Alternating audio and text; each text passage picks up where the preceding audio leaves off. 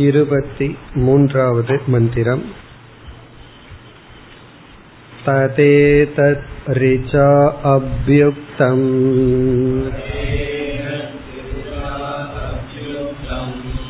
एष नित्यो महिमा ब्राह्मणस्य न वर्धते कर्मणा नोकनीयान् तस्यैव स्यान् पदवित् तं विदित्वा न लिप्यते कर्मणा पापकेन इति तस्मात् एवं वित् शान्तो दान्तक उपरतस्तितिक्षुको समाहितो भूत्वा आत्मन्येव आत्मानं पश्यति सर्वमात्मानं पश्यति नैनं पाप्मा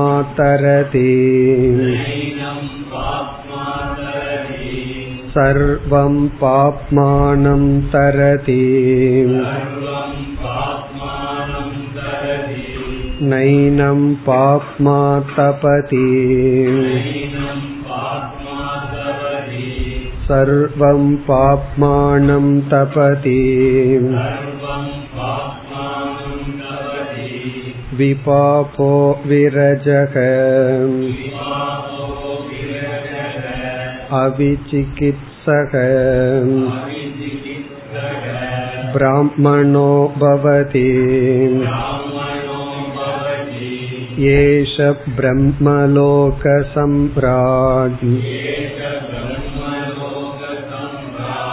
येनं प्रापितोऽसि इति को वाच याज्ञवल्क्यः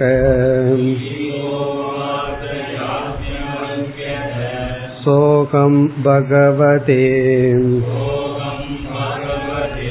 विदेकान् ददामि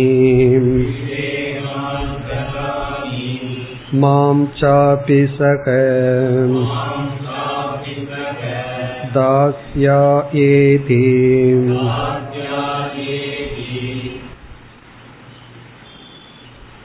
சென்ற மந்திரமும் இந்த மந்திரமும் உபனிஷத்தினுடைய முடிவுரையாக வந்துள்ள மந்திரங்கள் என்று பார்த்தோம்.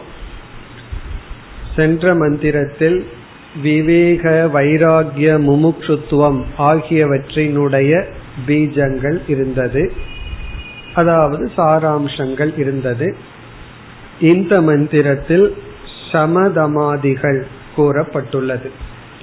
முதல் பகுதியில் ஞான மகிமை மந்திரத்தினால் விளக்கப்பட்டது.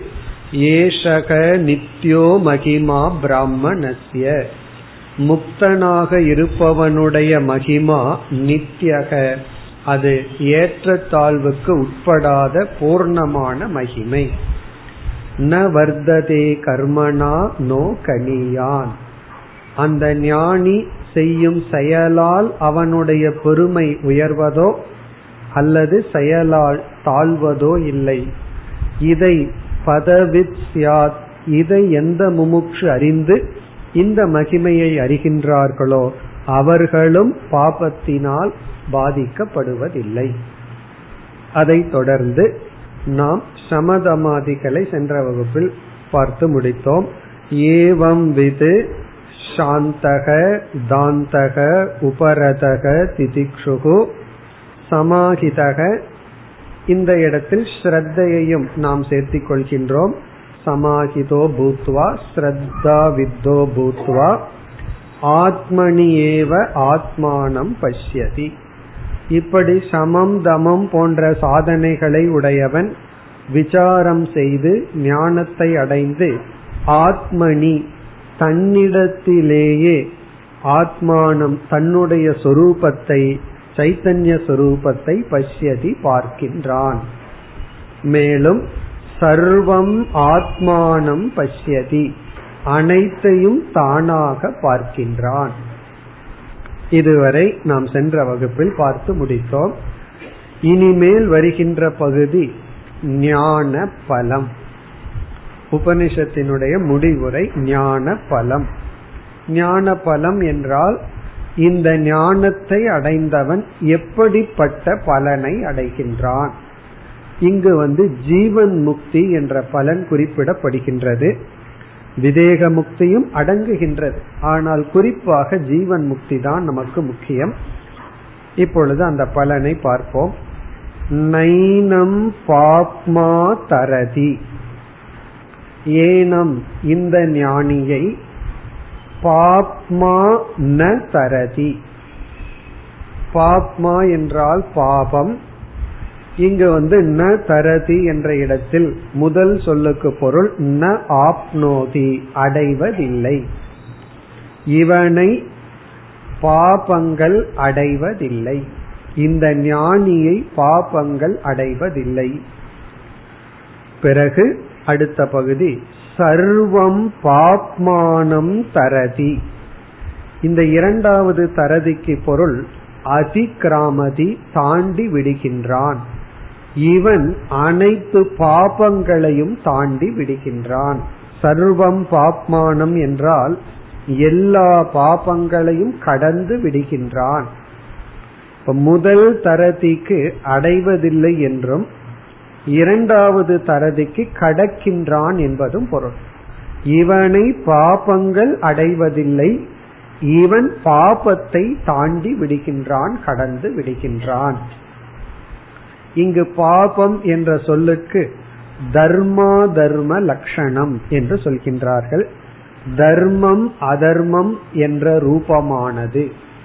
இப்ப இங்கு சங்கரர் மற்றவர்கள் எல்லாமே பாபம் என்பது முமுட்சுவை பொறுத்தவரை புண்ணியமும் பாபமாகி விடுகின்றது இந்த மோட்சத்திற்கு வந்தவர்களுக்கு புண்ணியமும் பாபமாகி விடுகின்றது. அதனாலதான் கர்மகாண்டமே அவர்கள் வந்து கடந்து விடுகின்றார்கள். கர்மகாண்டம் புண்ணியத்தை கொடுக்கும் சுகத்தை கொடுக்கும். அந்த கர்மகாண்டத்தை தாண்டி விடுகின்றார்கள்.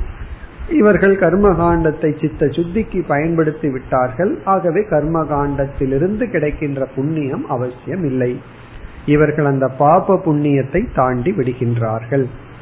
இனி அடுத்த பகுதி. நைனம் பாப்மா தபதி. இங்கு தபதி என்ற சொல்லுக்கு எரித்தல் துயரப்படுத்துதல் என்று பொருள். ஏனம் என்றால் இந்த ஞானியை பாப்மா ந தபதி. இவனிடம் ஏற்கனவே இருக்கின்ற பாபங்கள் எல்லாம் எரிப்பதில்லை. இவனிடத்துல வந்து பிராரப்தத்துல பாபம் இருக்கும். சஞ்சித கர்மத்துல பாபங்கள் இருக்கும் புண்ணியம் எல்லாம் இருக்கும். அதெல்லாம் ந தபதி என்றால் இவனை வாட்டுவதில்லை. இவனுக்கு துயரத்தை கொடுப்பதில்லை. இப்ப நைனம் பாப்மா தபதி என்றால் ஏனம் இந்த ஞானியை பாப்பமானது எரிக்காது வாட்டாது துயரப்படுத்தாது. இப்ப சென்ற பகுதியில் ஏற்கனவே வெளிப்படாமல் இருந்த சஞ்சிதத்தில் இருக்கின்ற பாப்பமெல்லாம் இவனை அடைவதில்லை. பிறகு இவன் அதை தாண்டி விடுகின்றான் நமக்கு புரியும். காரணம் என்ன? அந்த கர்மமே மேனிபெஸ்ட் ஆகல. அது வெளிப்படுவதற்கு முன்னாடியே அந்த கர்த்தாவை நீக்கி இவன் சஞ்சீதத்திலிருந்து வெளிதலை அடைகின்றான். ஆனால் இவன் பிராரப்தத்தை அனுபவித்து ஆக வேண்டும் என்ற சூழ்நிலையில் பிராரப்தத்தில் இருக்கின்ற பாபம் இருக்கும். அதனாலதான் ஞானிகளுக்கெல்லாம் எவ்வளவுதான் அவர்கள் வந்து உணவுல கட்டுப்பாடும் தியானமும் செய்து கொண்டு எவ்வளவுதான் இருந்தாலும் வர்ற நோய்கள் சாதாரண மனிதர்களுக்கு என்ன நோய் வருதோ அதே நோய் வருகின்ற. எவ்வளவு பெரிய ஞானியா இருந்தாலும் சாதாரண மனிதர்களுக்கு வர்ற நோய் சாதாரண மனிதனா என்ன? மது அருந்தி கொண்டு உடலை எவ்வளவு தூரம் தவறா பயன்படுத்த முடியுமோ அப்படி செய்பவர்களுக்கு என்ன நோய் வருதோ அதே நோய் வரு. காரணம் என்ன? பாபம். ஆகவே நமக்கு சந்தேகம் வரும் பிராரப்த கர்மம் பாபம் இவர்களை வாட்டுமே என்றால் அதற்கு இங்கு பதில் நைனம் பாப்மா தபதி. பிராரப்த கர்மமானது இவர்களை வாட்டாது எரிக்காது கஷ்டப்படுத்தாது. அது எப்படி என்றால் இவர்கள் வந்து அந்த பிராரப்த கர்மத்தை இவர்கள் பொருள்படுத்துவதில்லை ஏற்றுக்கொள்கின்றார்கள். அக்செப்டன்ஸ் தான். அத வந்து வித்யாரண்யர் தன்னுடைய பஞ்சதசிங்கிற நூல்ல ஒரு லாஜிக் கொடுக்கிறார். என்ன சொல்கிறார் என்றால் பிராரப்தம் வந்து கொஞ்சம் கஷ்டத்தை கொடுக்கத்தான் கொடுக்குது. ஆனால் இந்த ஞானிகள் வந்து அந்த கஷ்டத்தை பொருள்படுத்துவதில்லை. அது எப்படி என்றால் மோக்ஷ சுகம் அவர்களுக்கு கிடைத்ததனால் இந்த துக்கம் அவர்களுக்கு துக்கமாக தெரிவதில்லை. மோக்ஷம் அப்படிங்கிற ஒரு சுகம் கிடைச்சிருக்கு. அந்த சுகத்தினால இப்பொழுது இருக்கின்ற துக்கம் வந்து அதை கவுண்ட் பண்றதில்லை அவர்களுக்கு தெரிவதில்லை. அதற்கு அவர் கொடுத்த உதாகரணம் பத்தாவது மனிதன் இறந்து விட்டான்னு நினைச்சிட்டு துயரப்பட்டு இவன் போய் ஒரு செவுத்துல மோதிட்டான். பத்தாவது மனிதனை நான் தொலைச்சிட்டேன்னு ஆத்த கடந்து எண்ணி பார்த்து. பிறகு காயம் ஆயிடுது லேசா. அல்லது பத்தாவது மனிதனை தேடி கையில காலி கொஞ்சம் காயப்பட்டுட்டான். கடைசியில் ஒரு குரு உபதேசித்து பத்தாவது மனிதன் நீதான்னு தெரிஞ்சதுக்கு அப்புறம் பத்தாவது மனிதன் கிடைச்ச சந்தோஷத்துல ஏற்கனவே பட்ட காயம் எல்லாம் பெருசா தெரியாதான். காரணம் என்ன? நம்ம வந்து ஏதோ ஒண்ணு பெரிய லாஸ் ஆயிடுதுன்னு நினைச்சிட்டு இருந்தது அது கிடைச்ச உடனே ஏற்கனவே என்ன ஒரு கஷ்டம் இருக்கோ அது கஷ்டமாக தெரியாது. அதாவது ஒருவர் வந்து ஒரு இருபத்தி ஐந்தாயிரம் ரூபாய் வேல்யூ உள்ள நகையை தொலைச்சிட்டார். ரொம்ப கஷ்டப்பட்டுட்டு இருக்கார். நகை கிடைச்சிடுது. கொஞ்ச நாளைக்கு அப்புறம்.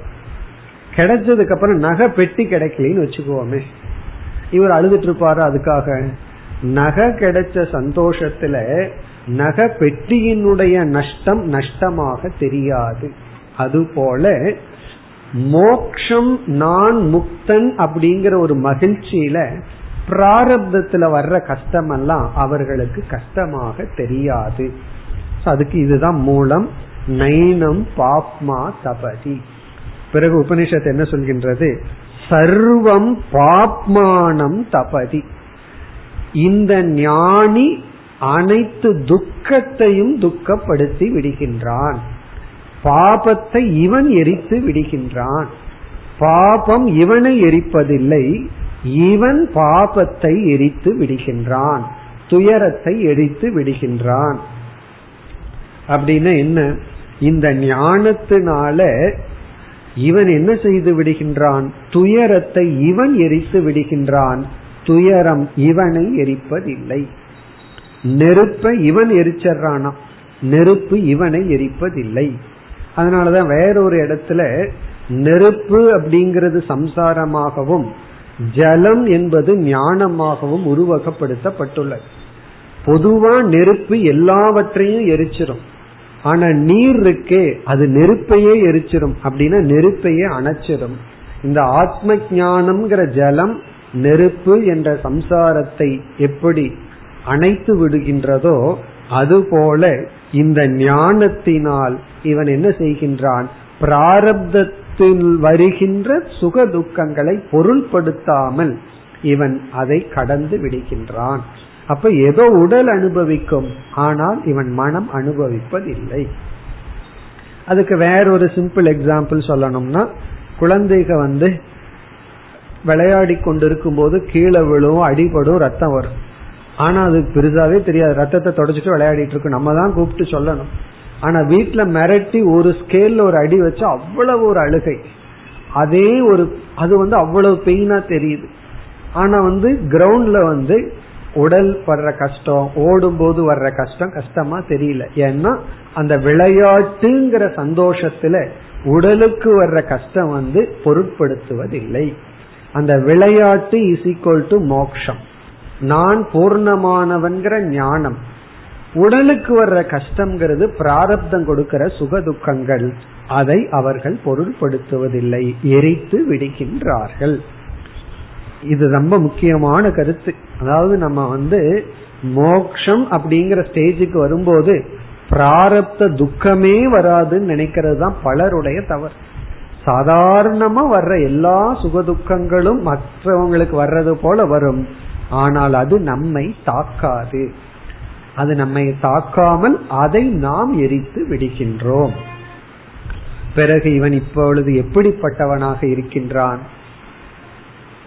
விபாபக. விபாபகனா அனைத்து பாபத்திலிருந்தும் கடந்தவனாக இருக்கின்றான். விகதக. பாபக இஸ்மாத் சக. விகதம் பாபம். யாரிடம் பாபமானது சென்று விட்டதோ? பாபம் இவனிடம் இருந்து பறந்து விட்டது. வி பாபக இங்க பாபம்னா தர்மா தர்ம லட்சணம். தர்மமும் அதர்மமும் அல்லது புண்ணியம் பாபம். இவனுக்கு புண்ணிய பாபம் என்ற அதிர்ஷ்ட பலன் இவனை விட்டு கடந்து விட்டது. அது ஏன் அப்படி சொல்றோம் அப்படின்னா ஒரு புண்ணியத்தினுடைய பலன் சுகம்ங்கிற அனுபவத்தை கொடுக்கணும். பாபம்ங்கிற பலன் துக்கம்ங்கிற அனுபவத்தை கொடுக்கணும். அதனுடைய உண்மையான துக்கம்ங்கிற அனுபவத்தை கொடுக்காம ஏதோ மேலோட்டமான ஒரு பெயினை மட்டும் கொடுத்துட்டு போகும்போது அதுக்கு பாபம்ங்கிற ஸ்டேட்டஸே இல்லாம போயிடும் அப்படி ஒருவர் கோவப்பட்டா நம்ம வருத்தப்படணும் அந்த கோபம் வேலை செய்யணும். ஒருவர் கோபம் வரும்போது நம்ம அவரை பார்த்து சிரிச்சிட்டு இருக்கிறோம்னு வச்சுக்கோமே அப்ப என்ன பண்ணிட்டோம்? அந்த கோபத்தை நம்ம வென்று விட்டோம்னு அர்த்தம். சில பேர் நடக்கும் நம்ம கோவப்பட்டு இருப்போம். அந்த அவங்க யார் மீது கோவப்படுறாங்களோ அவங்க ரொம்ப சாதாரணமா எடுத்துட்டு மனசுக்குள்ள சிரிச்சிட்டு இருப்பார்கள். அப்படி இந்த ஞானி வந்து இந்த உலகம் கொடுக்கின்ற துயரத்தை பார்த்து சிரித்து கொண்டிருக்கின்றான். ஆகவே அந்த பாபத்தை கடந்தவன். அடுத்த சொல் வி ரஜக ரஜக என்றால் அழுக்கு விரஜக என்றால் அழுக்கிலிருந்து அசுத்தத்திலிருந்து வெளிவந்தவன். எல்லா அழுக்குக்கும் மூல காரணமான அழுக்கு வந்து அஜானம் அறியாமை. ஏன்னா அந்த அறியாமையிலிருந்தா மற்ற அழுக்குகள்லாம் வந்துட்டு இருக்கு அந்த அறியாமை என்ற அசுத்தத்திலிருந்தும் பிறகு மற்ற அறியாமையினுடைய விளைவுகளிலிருந்தும் இவன் கடந்தவன். அதனாலதான் உறங்கி எழுந்ததுக்கு அப்புறம் நம்ம குளிக்கணும்னு ஏன் சொல்றோம்? அப்படின்னா நாம உறக்கத்துல காரண சரீரத்துல போய் இருந்திருக்கிறோமா? காரண சரீரம் அஜானமயமா அஜானம் தான் அசுத்தத்தினுடைய காரண சொரூபம். ஆகவே நாம உறக்கத்துல வந்து அசுத்தத்தில் இருந்துட்டு வந்திருக்கிறோமா? எழுந்த உடனே அதனாலதான் தூய்மைப்படுத்த வேண்டும். அப்படின்னு எல்லாம் சொல்வார்கள். அப்படி விரஜக என்றால் அஜானம் போன்ற அனைத்து அசுத்தத்திலிருந்தும் வெளிவந்தவன். அடுத்த சொல் அவி அவிசிகித்சக என்றால் அனைத்து விதமான சந்தேகத்திலிருந்தும் விடுதலை அடைந்தவன். விசிகித்சா அப்படின்னா சந்தேகம். அவிசிகித்சக என்றால் அசம்சயக. வித்தியதே ஹிருதய கிரந்திகி சித்தியதே சர்வ சம்சயாகா என்று முண்டகத்துல சொன்னது போல இவனுக்கு வந்து எந்த விஷயத்திலும் சந்தேகம் இல்லை. அப்ப இவனிடத்துல உலகத்தில் இருக்கிற ஏதாவது விஷயத்த கேட்டா சொல்லுவார்களா அப்படின்னா இங்க வந்து உலகம் மித்தியா பிரம்ம சத்தியம் நான் பிரம்ம. இந்த விஷயத்துல எல்லளவும் சந்தேகம் அற்றவன் மித்தியாவுக்குள்ள என்ன சிலது தெரிஞ்சிருக்கலாம் சிலது தெரியாம இருக்கலாம் அது வேறு. ஆனா மித்தியாங்கிறது தெரிய வேண்டும் அதில் சந்தேகம் அற்றவன் இவன் யார்? இப்படிப்பட்டவன் பிராமணக பவதி. இவன் பிராமணனாகவும் இருக்கின்றான். இங்க பிராமணன்னா முக்தன். நம்ம வந்து பவதிங்கிறத ஒவ்வொரு இடத்துலயும் எடுத்துக்கலாம். விபாபக பவதி விரஜக பவதி இவன் இப்பொழுது பாபமற்றவனாக தூய்மையானவனாக சந்தேகமற்றவனாக இருக்கிறான் எடுத்துக்கலாம். அல்லது இப்படிப்பட்டவன் பிராமணக பவதி அதாவது முக்தனாக இருக்கின்றான்.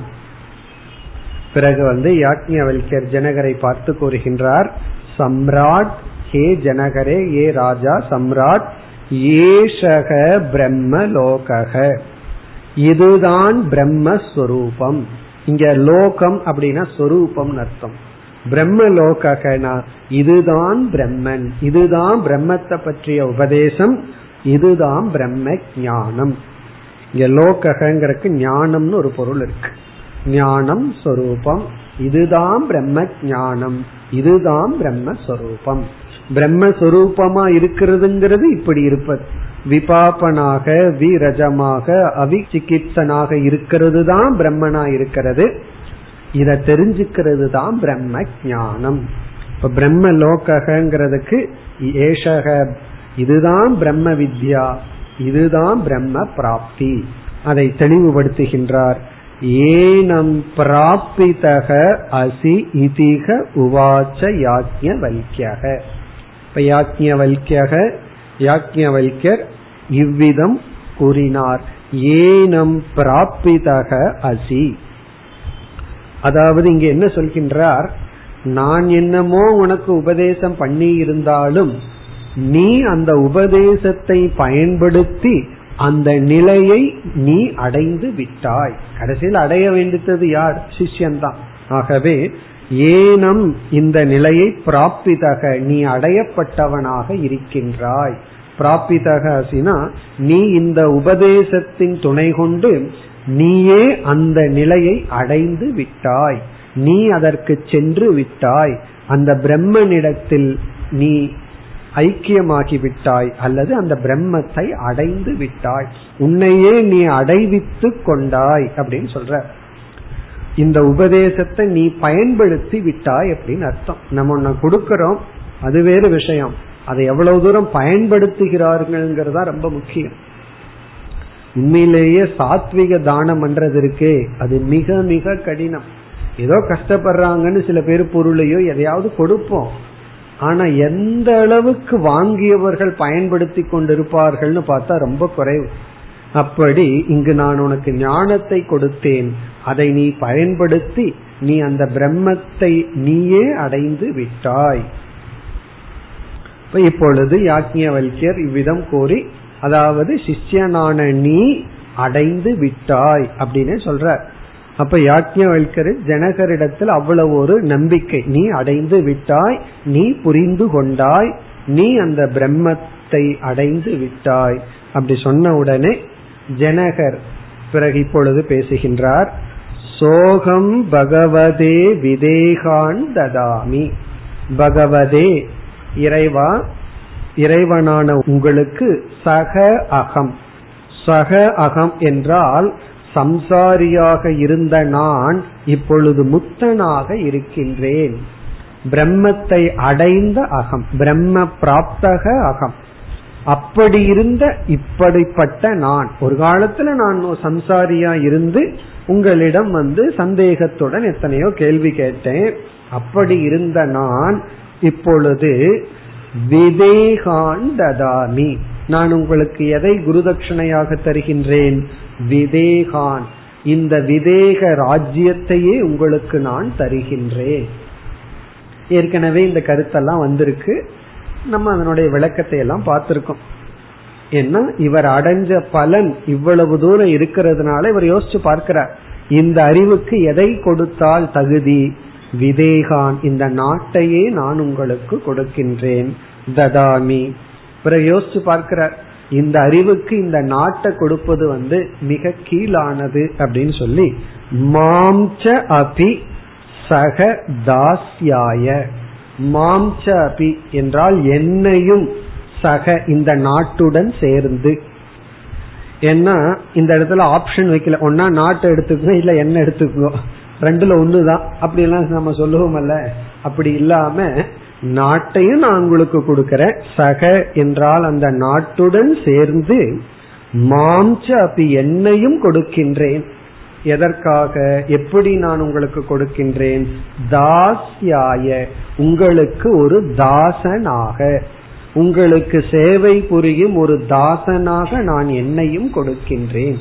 அப்படின்னா உங்களுக்கு பணிவிடை செய்யும் ஒருவனாக ஒரு சர்வெண்டாக என்னையும் நான் உங்களுக்கு கொடுக்கின்றேன்.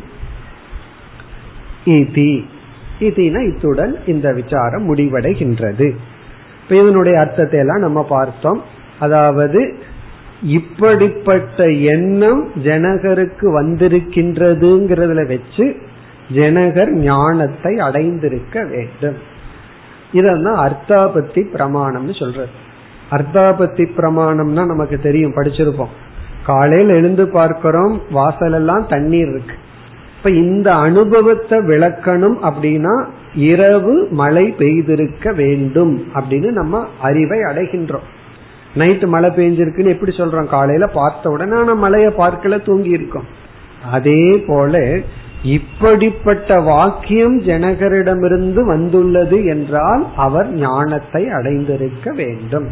ஏன்னா ஞானத்தை அடைந்திருந்தால்தான் இப்படிப்பட்ட மனமும் இப்படிப்பட்ட சொல்லும் அவரிடமிருந்து வரும். அப்படி இப்ப ஜனகரும் ஞானிங்கிறதுக்கு அர்த்தாபத்தி பிரமாணம். எப்படி? இவர் இவ்விதம் கூறுகின்றார் என்றால் அப்படிப்பட்ட பலனை அடைந்ததனால். இதெல்லாம் வந்து குரு வந்து சிஷ்யன் எந்த அளவுக்கு புரிஞ்சிருக்காங்க பயனடைஞ்சாங்கிறனுடைய டெஸ்ட் இப்ப சிஷ்யனுடைய மனதுல வந்து பயனடைஞ்சிருந்தா தான் இந்த அளவுக்கு மனம் வரும். இல்லை என்றால் மனம் வராது. என்ன செய்வார்? முதல்ல என்ன சொல்லிட்டு இருந்தார்? ஆயிரம் பசு தர்றேன். அதுல ஏதோ கோல்டு காயினை மாட்டி தர்றேன்னு சொன்னார். ஒரு நாட்டையே வச்சிட்டு இருக்கிற ராஜாவுக்கு ஆயிரம் பசு அப்படிங்கிறது ரொம்ப சீப்பு தான் நம்ம வந்து நாலனா எட்டனா கொடுக்கற மாதிரி தான் பிறகு எப்பொழுது இவர் வந்து அபயம்ங்கிற பிரம்மத்தை உணர்ந்தாரோ அப்ப அனைத்தையும் தருகிறேன்னு சொன்னதை ஏற்கனவே படிச்சிருக்கோம். அதே போல இங்க முடிவுரையும் ஜனகர் ஞானத்தை அடைந்தார் என்று வந்துள்ளது. இனி மீண்டும் இரண்டு மந்திரங்கள் இருக்கின்றது. அதாவது இந்த நான்காவது செக்ஷன் நான்காவது அத்தியாயத்துல நான்காவது செக்ஷன் இருக்கின்றது சாரீரக பிராமணம். இப்ப நம்ம பார்த்துட்டு இருக்கிறது இதுதான் உபனிஷத்தினுடைய முடிவுரை. இரண்டு வருகின்ற மந்திரத்தில் முடிவுரை வர இருக்கின்றது. அதை இப்பொழுது பார்ப்போம். அடுத்து இருபத்தி நான்காவது மந்திரம். சவா ஏஷக महानज आत्मा अन्नातो वसुदानः विन्दते वसु य एवं वेद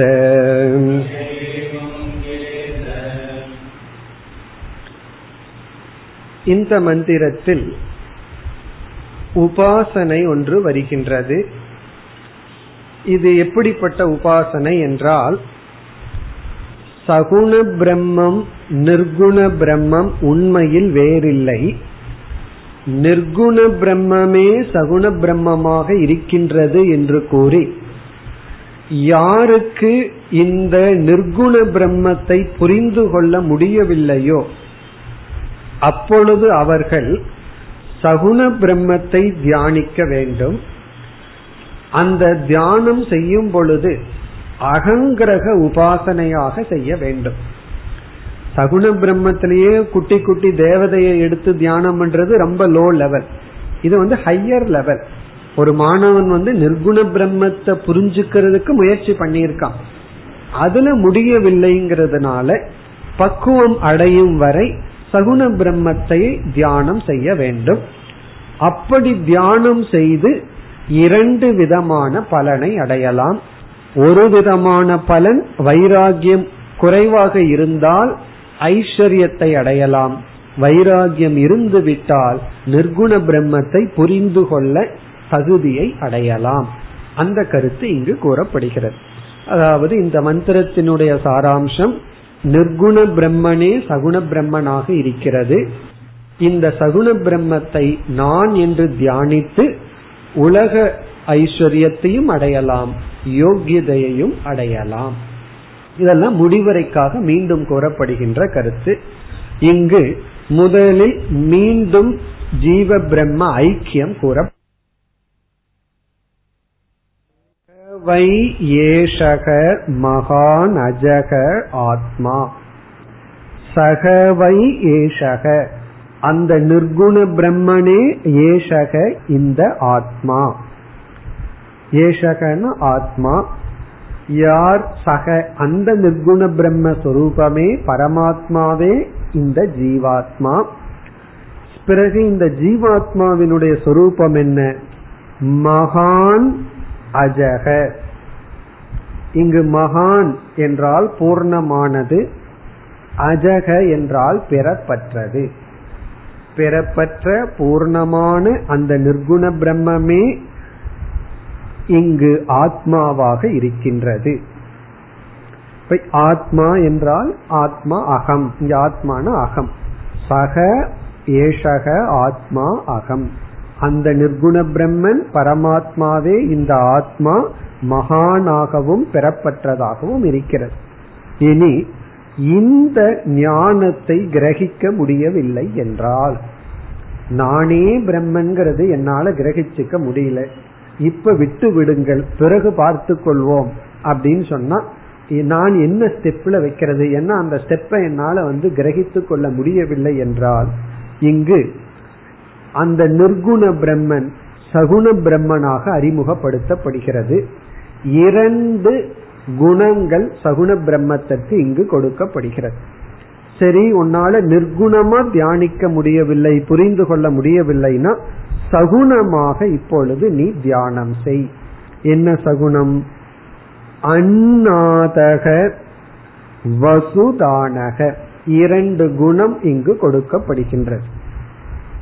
அந்நாதக என்றால் அந்த பரமாத்மாவே எல்லா ஜீவராசிகளுக்குள்ளும் இருந்து அனைத்து உணவையும் உட்கொண்டு இருக்கின்றது. சர்வபூதஸ்தகசன் அன்னம் அத்தி. எல்லா ஜீவராசிகளுக்குள்ளும் இருந்து அன்னம் அத்தி உணவை உட்கொண்டு இருக்கின்றது. அப்படின்னு அண்ணாதகன்னா அனைத்தையும் சாப்பிட்டு கொண்டு இருப்பவர் எல்லா ஜீவராசிகளுக்குள்ளும் இருந்து அவரே உணவை உட்கொண்டு இருக்கிறார் சாப்பிட்டு கொண்டு இருக்கின்றார் உணவை உண்டு கொண்டு இருக்கின்றார் அண்ணாதக. இப்படி தியானம் செய்ய வேண்டும். உடனே இது சகுனம் ஆகி விட்டது நிர்குணம் வந்து ஒன்றும் செய்வதில்லை. சகுனம் போது என்ன ஆகுது அனைத்து ஜீவராசிகளுக்குள்ளும் அவரே இருந்து கொண்டு உணவை அருந்திக் கொண்டிருக்கின்றார். அப்ப யாரெல்லாம் சாப்பிடுகிறார்களோ அது உண்மையில யார் சாப்பிடுகிறார்? பகவான் தான் சாப்பிடுகின்றார். அதனாலதான் அதிதி தேவோ பவ அதிதியா வீட்டுக்கு வந்தா ஏன் தேவோ பவ? யாரெல்லாம் எதை சாப்பிடுகிறார்களோ அது பகவான் தான் சாப்பிட்டு கொண்டிருக்கின்றார். இப்படி ஒரு குணத்துடன் தியானிக்க வேண்டுமாம். இங்க எப்படி தியானிக்கணும்னா அகம் அண்ணாதக நானே அனைத்து ஜீவராசிகளுக்குள்ளும் இருந்து நானே உணவை உட்கொண்டு இருக்கின்றேன் சாப்பிட்டுக் கொண்டு இருக்கின்றேன். காரணம் என்ன? அந்த சகுன ஈஸ்வரனும் நானும் ஒன்று என்ற அறிவு வராததனால் தியானிக்கின்றோம். இதத்தான் அகங்கிரக உபாசனம். இனி அடுத்தது வசுதானக. வசுதானக என்றால் வசு என்றால் செல்வம் அல்லது கர்ம பலம். வசுதானக என்றால் கர்ம பலனை தருபவர். அந்த ஈஸ்வரன் தான் அனைத்து கர்மத்தினுடைய பலனையும் தருபவர். இப்படி தியானிக்க வேண்டுமா? ஈஸ்வரனை எப்படி தியானிக்கணும்? வசுதானகனா அவர்தான் எல்லா கர்மத்துக்கும் பலனை தருபவர். நார்மலா நம்ம என்ன செய்வோம்? நீ தான் எனக்கு இப்படி பண்ணுன. நீ என்னை ஏமாற்றி விட்டாய். நான் உழைச்ச எனக்கு பலன் வரல. நான் சர்வீஸ் பண்ண என்ன வந்து நீ அதை மதிக்கவில்லை. இப்படி எல்லாம் நம்ம சொல்றோம். அப்ப நம்ம என்ன முடிவு பண்ணிட்டோம்? இவரோ அவரோ நமக்கு பலன் தருவதாக நினைச்சிட்டு இருக்கோம். பட் அவர்களெல்லாம் கருவிகள். உண்மையிலேயே நமக்கு பலனை தருபவர் ஈஸ்வரன். ஆனா சில சமயங்கள்ல நான் உழைக்கின்றேன் அதற்கு தகுந்த ஊதியம் வரவில்லையேன்னு கேட்போம். ஈஸ்வரன் கர்ம பலனை கொடுப்பவரா இருந்தா நான் ரொம்ப உழைச்சேன் ஒரு இடத்துல ஊதியம் வரவில்லையேன்னு கேட்டா இனி ஒரு கேள்வி நம்ம அவங்க கிட்ட திருப்பி கேட்கணும். சில இடத்துல நீ குறைவா உழைச்சிருக்க அதிகமா பலன் வந்திருக்கு அங்க ஏதாவது கேள்வி கேட்டையான்னு கேட்கணும். அப்ப நம்ம பேசாம இருந்துருவோம். அப்ப ஒரு லாஜிக்கும் கிடையாது. அப்போ பல சமயத்துல குறைவான உழைப்புல அதிக பலனை அனுபவிக்கிறோம். இப்ப அங்கேயும் நம்ம ஒத்துக்க கூடாது. அதை நம்ம ஏத்துக்கிறோம். அதே போலதான் ஏற்றுக்கொள்ளணும். சில சமயம் அதிக உழைப்பு இருக்கும் குறைவான ஊதியம் இருக்கும். அது பகவானுடைய அக்கௌண்ட்ல எப்போ எப்படி டேலி பண்ணணும்னு தெரியும். நம்முடைய அறிவுக்கு வந்து நம்ம இப்ப போட்ட உழைப்பு தான் இருக்கும். பகவான் வந்து அந்த ஜென்மாந்தர கர்மத்தை எல்லாம் வச்சிருப்பார். ஆகவே எது நமக்கு இறுதியாக கிடைக்கின்றதோ அது இறைவனிடமிருந்து வந்த பிரசாதம். நம்ம கர்மத்தினுடைய பலன். இப்படி தியானிக்க வேண்டுமா?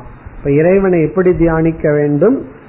வசுதானக வசுன செல்வம் கர்ம பலனை கொடுப்பவர். பிறகு அனைத்து ஜீவராசிகளுக்குள்ளும் இருந்து உணவை உட்கொள்பவர். இனி விந்ததே வசு ய ஏவம் வேத. ய ஏவம் வேத. ய ஏவம் வேதங்கிறதுக்கு யார் இவ்விதம் தியானம் செய்கின்றார்களோ? யார் அந்த ஈஸ்வரனை அண்ணாதன் என்றும் வசுதானன் என்றும் வேதன உபாசனை செய்கின்றார்களோ? அவர்களுக்கு என்ன பலன்? இங்கு வந்து இரண்டு பலன் கொடுக்கப்படுகின்றது. ஒரே ஒரு சொல் தான் அதற்கு இரண்டு பலன் விளக்கம் கொடுக்கப்படுகின்றது. என்ன பலன்? விந்ததே வசு. அதான் பலன். இவர்கள் வசுவை அடைகின்றார்கள்.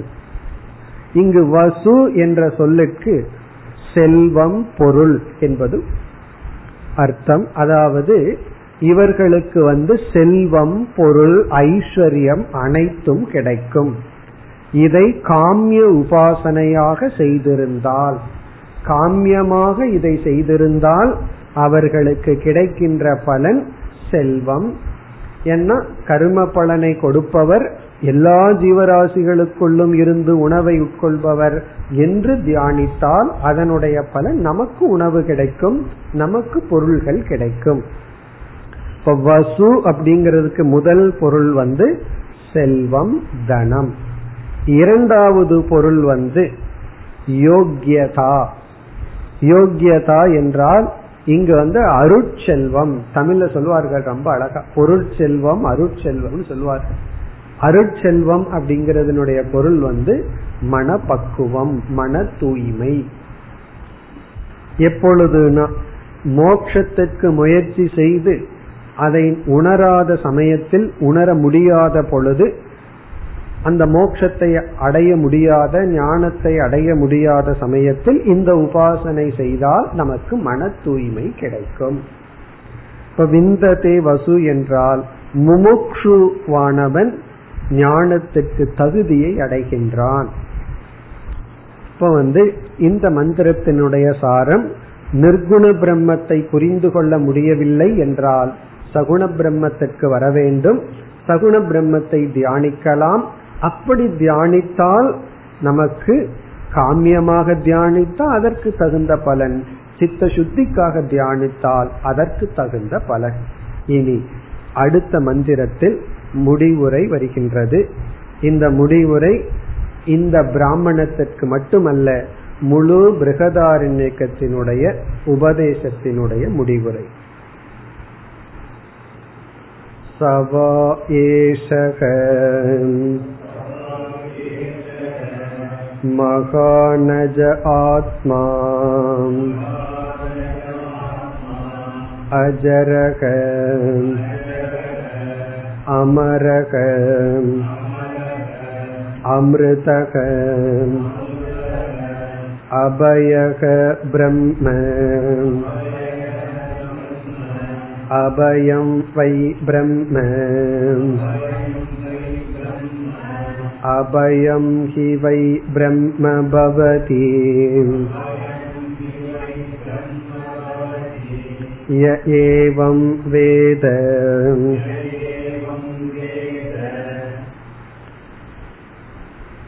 இங்கு சங்கரர் இந்த மந்திரத்தை அறிமுகப்படுத்தும் பொழுது சமஸ்த முழுமையான பிருகதாரண்யக உபனிஷத்தின் முடிவுரை என்று அறிமுகப்படுத்துகின்றார்.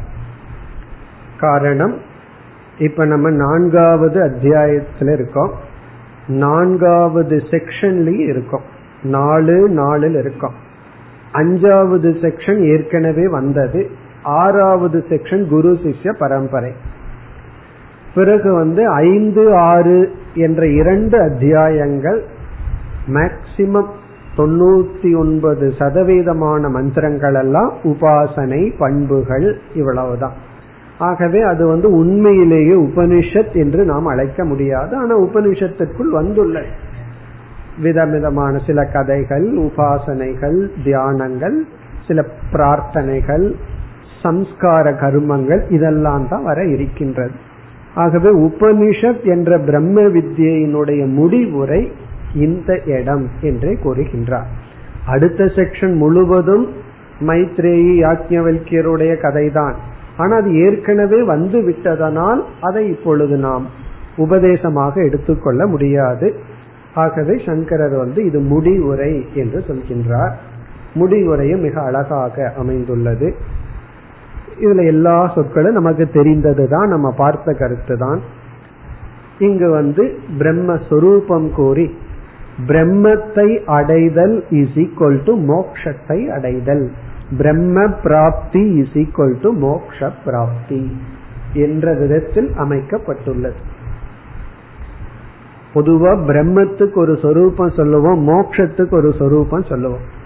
அதாவது பிரம்மத்தினுடைய சொரூபம் சத்தியம் ஞானம் அனந்தம் சொல்லும் மோக்ஷத்தினுடைய சொரூபம் வந்து சோக நிவிருத்தி பூரணம் மன திருப்தி அப்படின்னு எல்லாம் சொல்லுவோம். இங்கு பிரம்மத்துக்கு என்ன லட்சணமோ அதே லட்சணம் மோக்ஷத்திற்கும் சொல்லப்பட்டுள்ளது. முதலில் ஜீவ பிரம்ம ஐக்கியம் மீண்டும் வருகின்றது. சகவை ஏசக மகாநஜ ஆத்மா. சென்ற மந்திரத்துல சொன்ன அதே பகுதி தான் சகவை ஏஷக. அந்த பரமாத்மாவே ஏஷக. இந்த ஜீவாத்மா. சரி இந்த ஜீவாத்மாவினுடைய சொரூபம் அஜரக ஜர ஜரா என்றால் வயோதிகத்தை அடைதல் தேய்தல் மாறுதல். அஜரக என்றால் தேய்வற்றது மாற்றமற்றது. அமரக அமரக என்றால் மரணமற்றது. மரணமற்ற மாற்றமற்ற. அமிர்தக அமிர்தம் என்றால் என்றும் உள்ளது. ஏன்னா சூன்யத்துக்கும் மரணம் கிடையாது. இந்த மரணம் வந்து தோன்றியதற்கு தானே இருக்கு. இல்லாததுக்கும் மரணம் இல்லைன்னு சொல்லலாமே. ஒரு பொருள் தோன்றவே இல்லை அதுக்கும் மரணம் இல்லைன்னு சொல்லலாமே என்றால் இது அமிர்தம். எப்பொழுதும் இருந்து கொண்டே இருப்பது. இது வெறும் மரணமற்றது மட்டுமல்ல ஆனால் இருந்து மரணமற்றதாக இருப்பது. நீதி எல்லாம் இருக்குன்னு சொன்னா அது மரணத்துக்கு உட்பட்டது அது மித்தியா. அதனால வந்து நம்ம என்ன சொல்லலாம்? இருப்பது மரணத்துக்கு உட்பட்டால் அது மித்தியா. இருப்பது மரணத்துக்கு உட்படவில்லை என்றால் அது பிரம்ம. அப்ப சத்தை நம்ம ரெண்டா பிரிச்சிடறோம். சத்துன இருத்தல். அது மரணம் அடையும்னா அது மித்தியா மித்தியாவான சத். அது சத் ஆனால் மரணம் அடையாது என்றால் அது பிரம்மன். அமிர்தக. பிறகு அந்த பிரம்மத்துக்கு இனி ஒரு சொரூபம் சொல்லப்படுகிறது. அபயக. அபயக. இதெல்லாம் ஆத்மாவினுடைய சொரூபம் அல்லது பிரம்மத்தினுடைய சொரூபம். இங்க வந்து ஆத்மா அபயக. பயமற்றது. இங்க அபயம்ங்கிற சொல்லல அனைத்து சம்சார தர்மத்தையும் எடுத்துக்கொள்ள வேண்டும். எல்லா சம்சார தர்மத்தை எடுத்துக்கொண்டால் சம்சார தர்ம வர்ஜிதக. இந்த உலகத்துல என்னென்ன விதமான சம்சாரம் இருக்கோ அத்தனை சம்சாரமும் அற்றது. அபயக இப்படிப்பட்ட ஆத்மா பிரம்ம இப்படிப்பட்ட ஆத்மஸ்வரூபந்தான் பிரம்மன். சரி பிரம்மத்தினுடைய சொரூபம் என்ன? அபயம் வை பிரம்ம. கடைசியாக இங்கு அபயம் என்ற சொல் முக்கியத்துவம் கொடுக்கப்படுகிறது. அபயம்ங்கிற சொல்லுக்கு இங்கு முக்கியத்துவம். என்ன நம்ம வந்து என்னதான் பிரம்மத்தை சத்தியம் ஞானம் இப்படி எல்லாம் சொல்லிட்டு இருந்தாலும் கடைசியில் அந்த சம்சாரத்தோடு சேர்ந்து பார்த்தா தான் நமக்கு இதனுடைய பலன் புரியும். அதனால இங்கு வந்து அபயம்ங்கிற சொல்லுக்கு சம்சாரமற்றது எதுவோ அது பிரம்ம. அந்த சம்சாரத்திலேயே உச்சகட்டமான சம்சாரம் வந்து பயம். எல்லா சம்சாரம் எல்லா விதமான சம்சாரத்திலையும் பெரிய சம்சாரம் அல்லது வந்து தலையாக இருக்கின்ற சம்சாரம் வந்து பயம். அது நல்லா யோசிச்சு பார்த்தா நமக்கு தெரியும். ஒருவன் வந்து எவ்வளவுதான் செல்வம் எவ்வளவுதான் வசதிகள் எவ்வளவுதான் பவர் இருந்தாலும் அவனிடத்துல அதற்கு தகுந்த பயம் இருக்கும் நூறு ரூபாய் வச்சிருக்கிறவனுக்கு நூறு ரூபாய் தொலைஞ்சு போகுங்கிற அளவு நூறு ரூபாய் பயம். ஒரு லட்சம் ரூபா வச்சிருக்கிறவங்களுக்கு எவ்வளவு பயத்தினுடைய வெயிட்னா ஒரு லட்சம் ரூபா வெயிட் பயத்துக்கு வெயிட் ஒரு லட்சம் டாலர் டாலர்னா ஒரு லட்சம் தங்க நாணயம் வச்சிருந்தா அதற்கு தகுந்த பயம். அப்படி வீட்டுல எஜமானனா இருந்தா அதற்கு தகுந்த பயம். ஊருக்கு பிரசிடண்டா இருந்தா அதற்கு தகுந்த பயம். நாட்டுக்கு பிரசிடண்டா இருந்தா அதற்கு தகுந்த பயம். அப்படி எந்த ஒரு ஐஸ்வர்யத்தை இந்த உலகத்துல அடைஞ்சாலும் அந்த ஐஸ்வர்யத்தோட சுதி பயம் அப்படின்னு பர்தரகரி சொல்லுவார். சுதி பயம்னா அதை இழந்து விடுவேணுங்கிற பயம் அந்த ஐஸ்வர்யத்தோட சேர்ந்தே பகவான் வச்சிருக்காராம் இதுதான் ட்ரிக் இத கண்டுபிடிக்கிறது தான் உண்மையான கண்டுபிடிப்பு. இத கண்டுபிடிச்சா நோபல் பிரைஸ். அதான் மோட்சம். யாரும் கண்டுபிடிக்காத விஷயம் இதுதான். என்னன்னா எந்த லட்சியத்தை அடைஞ்சாலும் அந்த லட்சியத்துடன் பயமும் சேர்ந்து பகவான் கொடுத்துருவார். இந்த பயம்ங்கிறது வந்து பேக்கேஜ் அது வந்து கேட்காம கொடுக்கப்படுற ஒன்று. நம்ம ஒரு ஆப்ஜெக்ட் வாங்கணும் அப்படின்னா கேட்காம அதை பேக் பண்ணி கொடுப்பாங்கல்ல பேப்பர்லயோ இதுலயோ அந்த ஆப்ஜெக்ட் தகுந்த மாதிரி பேக்கிங் இருக்கு. ஏதாவது பெட்டி கடையில போய் ஒன்று வாங்கினா நியூஸ் பேப்பர்ல சுத்தி கொடுப்பான். நகை வாங்கினோம்னா நல்ல பெட்டியில போட்டு கொடுப்பான். அதே போல இந்த பேக்கேஜ்ங்கிறது தான் பயம். இந்த உலகத்துல எதை அடைந்தாலும் அத்துடன் பயம் வந்து விடுகிறது. ஆகவே சம்சாரம் இஸ் ஈக்வல் டு பயம். அப்ப மோக்ஷத்தை அடைஞ்சாலும் அந்த மோக்ஷம் போயிருமோன்னு பயம் வருமா? அப்படிங்கறத பெரிய கேள்வி. எல்லாத்துக்கும் வர்ற கேள்வி. ஐயையோ நான் இப்ப மோக்ஷத்தை அடைஞ்சிட்டேன். அந்த மோக்ஷம் எனக்கு என்ன விட்டு எப்பாவது போயிருமா அப்படின்னு சொன்னா இந்த மோக்ஷமே அப்படிங்கிறது எனக்கு எதுவுமே வேண்டாம். சங்கரர் ஒரு இடத்துல சொல்லுவார் சித்த சுத்தியும் வேண்டாம் மோக்ஷமும் வேண்டான்னு ஒரு நிலை வரணுமா? அதுதான் மோக்ஷங்கிற. எனக்கு மோட்சமே வேண்டாம் சித்த சுத்தியும் வேண்டாம் அப்படிங்கிற அளவு மனநிலை வருவது. நான் எதையும் இழக்க தயார். என்னுடைய மனதையும் நான் இழக்க தயார். இப்ப ஞானிகிட்ட போய் உனக்கு பைத்தியம் பிடிக்கலாமா? அப்படின்னா பிடிக்கட்டுருவார் காரணம் என்ன? எனக்கு இந்த மனசு போகணுங்கிற அவசியம் கிடையாது. இருந்தா கொஞ்சம் பைத்தியமா இருந்துட்டு போறேன்னு சொல்லுவார். சரி தெளிவா இருப்பையானா இருக்கிறேன்னு சொல்லுவாராம். அப்படி அந்த மோக்ஷம் போயிரும் அப்படிங்கிற பயம் இல்லாம என்ன வருதோ அதுக்கு பேரு தான் மோக்ஷம். எனக்கு மோக்ஷமும் போயிருமோன்னு பயம் வந்ததுன்னா அதுக்கு பேரு மோக்ஷம் அல்ல. இப்ப எந்த ஒன்றை அடைந்து அதை நான் இழந்து விடுவேணுங்கிற பயமும் இல்லைன்னா அதுக்கு பேரு தான் மோக்ஷம். இப்ப மோக்ஷத்துக்கு என்ன லட்சணம் சொல்லலாம்? எதை ஒன்றை நாம் அடைந்து அதை இழந்து விடுவேங்கிற பயத்தை நாம் அத்துடன் அடையவில்லையோ அது மோக்ஷம். ஒன்றை நம்ம அடையிறோம். அடைஞ்சதற்கு பிறகு நான் அடைஞ்சதையும் இழந்துருவேணும்னு பயம் வராம ஒன்ன அடைஞ்சோம்னா அது மோக்ஷம். அது பிரம்ம ஒண்ணுதான். காரணம் என்ன? பிரம்மஸ்வரூபம் நம்மை விட்டு போகாது. அழியாத பிரம்மத்தை அடைஞ்சோம்னா தான் என்ன நான் இழக்கணும்னா பிரம்மத்தை நான் இழக்கணும். பிரம்மத்தை இழக்க முடியாது. அது அமிர்தம். அது அமிர்த சுரூபமானது என்று அந்த அபயம் வை பிரம்ம. பிரம்மத்தினுடைய சொரூபமே அபயம். ரொம்ப அழகான சொல். இதை எடுத்து நல்லா தியானிக்க வேண்டும். நிதித்தியாசனத்துக்கான சொல். அபயம் வை பிரம்ம. பிறகு வந்து இந்த பிரம்மத்தை அடைபவனும் அபயத்தை அடைகின்றான். அபயம் வை பிரம்ம பவதி ய ஏவம் வேத. ய ஏவம் வேத. யார் இதை அறிகின்றார்களோ? ஏவம் வேத. இங்க வேத அப்படின்னா ஞானம். யார் இந்த ஞானத்தை அடைகின்றார்களோ அவர்கள் எதை அடைகின்றார்கள்? அபயம் பிரம்ம பவதி. அபயமான பிரம்மனாக ஆகி விடுகின்றார்கள்.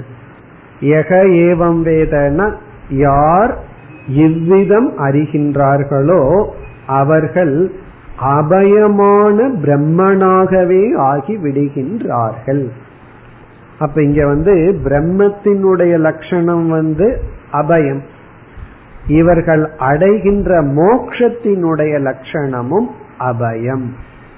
ஏற்கனவே இந்த மாதிரி தான் யாக்ஞர் ஜனகருக்கு சொல்லியிருக்கார். அபயம் வை பிரம்ம. பிராப்தோசி அப்படின்னு ஏற்கனவே சொன்னார். நம்ம பார்த்திருக்கோம். அபயமான பிரம்மத்தை யாக்ஞவல்யர் வந்து ஜனகரை பார்த்து சொன்னார் ஜனகரே நீங்கள் அபயமான பிரம்மத்தை அடைந்துள்ளீர்கள். அங்கேயும் ஜனகர் என்ன பண்ணார்? விதேகான் தாஸ்யாமி விதேகத்தை கொடுக்கின்றேன் தாஸ்யாயன்னு சொல்லி இருக்கின்றார் அதுபோல இங்கு வந்து அபயமான பிரம்மத்தை அடைந்தவர்கள் அபயமான மோக்ஷத்தை அடைந்துள்ளார்கள் என்று இந்த பிராமணம் இத்துடன்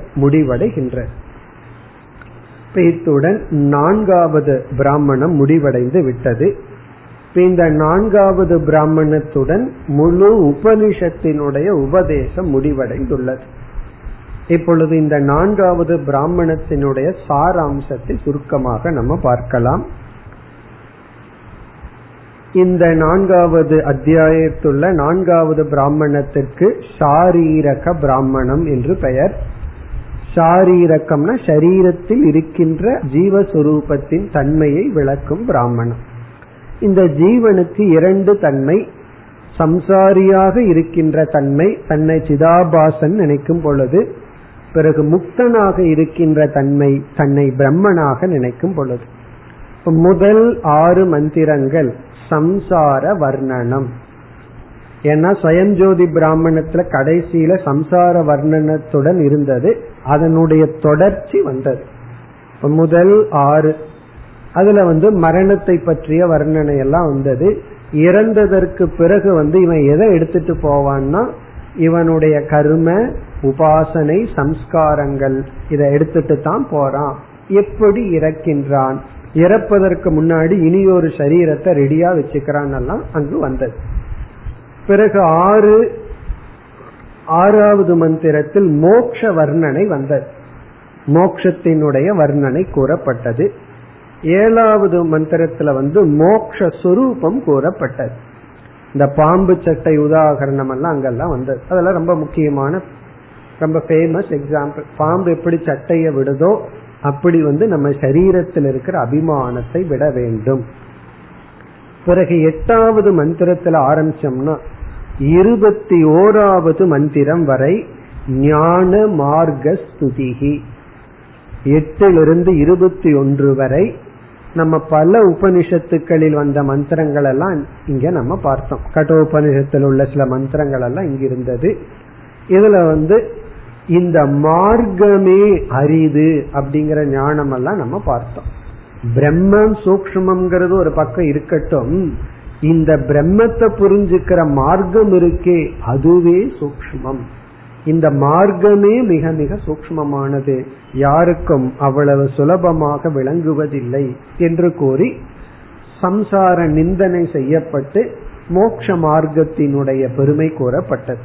இதுல நமக்கு முக்கியமா ஞாபகம் வச்சுக்க வேண்டிய மந்திரம் வந்து ஆத்மானம் சேத் விஜானியார் பன்னெண்டாவது மந்திரம். அதுக்கு நம்ம வந்து பெரிய விளக்கம் இருப்பதாக வித்யாரண்யர் விளக்கம் எழுதியுள்ளதாக எல்லாம் பார்த்தோம். மிக அழகான மந்திரம். அதற்கு பிறகு இருபத்தி ஓராவது மந்திரம் ஒரு நல்ல முக்கியமான மந்திரம். அதுல வந்து நிதித்தியாசனம் மிக அழகாக கூறப்பட்டது.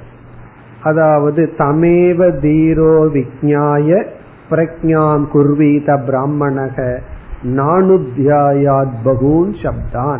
இந்த ஆத்மானம் சேத் விஜானியார் தமேவ தீரோ விஜாய் உண்மையிலேயே எட்டாவதிலிருந்து அனைத்து மந்திரமும் இந்த நம்ம பார்த்து முடிச்ச அனைத்து மந்திரங்களுமே மிக மிக முக்கியமான மந்திரங்கள் தான். அதுல பல மந்திரங்கள் வந்து பல உபனிஷத்துல நம்ம பார்த்த மந்திரம். பிறகு இருபத்தி இரண்டாவது மந்திரத்திற்கு வந்தோம்னா அதன பெரிய மந்திரம். அதுல நம்ம பல கருத்துக்களை பார்த்தோம். ஜீவ பிரம்ம ஐக்கியத்தை பார்த்தோம். பிறகு ஈஸ்வர விபூதிய பார்த்தோம். இங்க ரொம்ப முக்கியமானது விதிதிஷா வாக்கியம் சாதனானி. மற்ற பகுதிகள் எல்லாம் மற்ற இடங்கள்ல பார்த்த கருத்து தான் அதுல மிக முக்கியம் யக்ஞேன தானேன தபசா அநாசகேன அப்படிங்கிற வாக்கியம் தான் பிராமணாகா விவிதி சந்தி யக்ஞம் தானம் தபம் என்ற சாதனைகள் மூலம் முமுட்சுக்கள் இந்த ஞானத்தை அறிய ஆசை கொள்கின்றார்கள். இந்த ஆசை வரணும்னாவே இவைகளெல்லாம் செய்ய வேண்டும் என்பது. பிறகு இருபத்தி மூன்றாவது மந்திரம் இன்று நம்ம பார்த்து முடித்தோம். அதுல வந்து சாதன சதுஷ்டய சம்பத்தில சமதமாதிகள் வந்து பாபத்தை கடக்கின்றான் பாபம் இவனை நெருங்குவதில்லை. இருபத்தி நான்கு சகுண பிரம்ம உபாசனம் வசு விந்ததே. பார்த்து முடிச்சோம். இருபத்தி ஐந்து உபசம்ஹாரம் முடிவுரை. முடிவுரை வந்து அபயத்துடன் முடிவுரை. யாம் இருக்க பயமேன் அபயம் எல்லாம் நம்ம பார்க்கிறோம்ல அந்த அபயத்துடன் முடிவுரை வந்தது இப்ப இனிமேல் என்ன வர இருக்கின்றது என்றால் அடுத்த செக்ஷன் வந்து நமக்கு ஏற்கனவே வந்த கருத்து அதுல சங்கரருடைய பாஷ்ய விசாரம் உள்ளது. அதற்கு பிறகு வருகின்ற பகுதிகளை நம்ம சாராம்சமா பார்க்க போறோம். ஓர் இரண்டு உபாசனை மட்டும் நம்ம பார்த்துட்டு நீதியினுடைய சாராம்சத்தை பார்க்க போகின்றோம் ஓர் இரு பாஷ்ய விசாரமும் இருக்கின்றது இனிமேல் வருகின்ற பகுதியில் அவைகளை நாம் பார்க்க போகின்றோம் அடுத்த வகுப்பில் தொடரலாம் ॐ पूर्णमधः पूर्णमिधम् पूर्णात् पूर्णमुदच्छते पूर्णस्य पूर्णमादाय पूर्णमेवावशिष्यते ॐ शान्ति शान्ति शान्तिः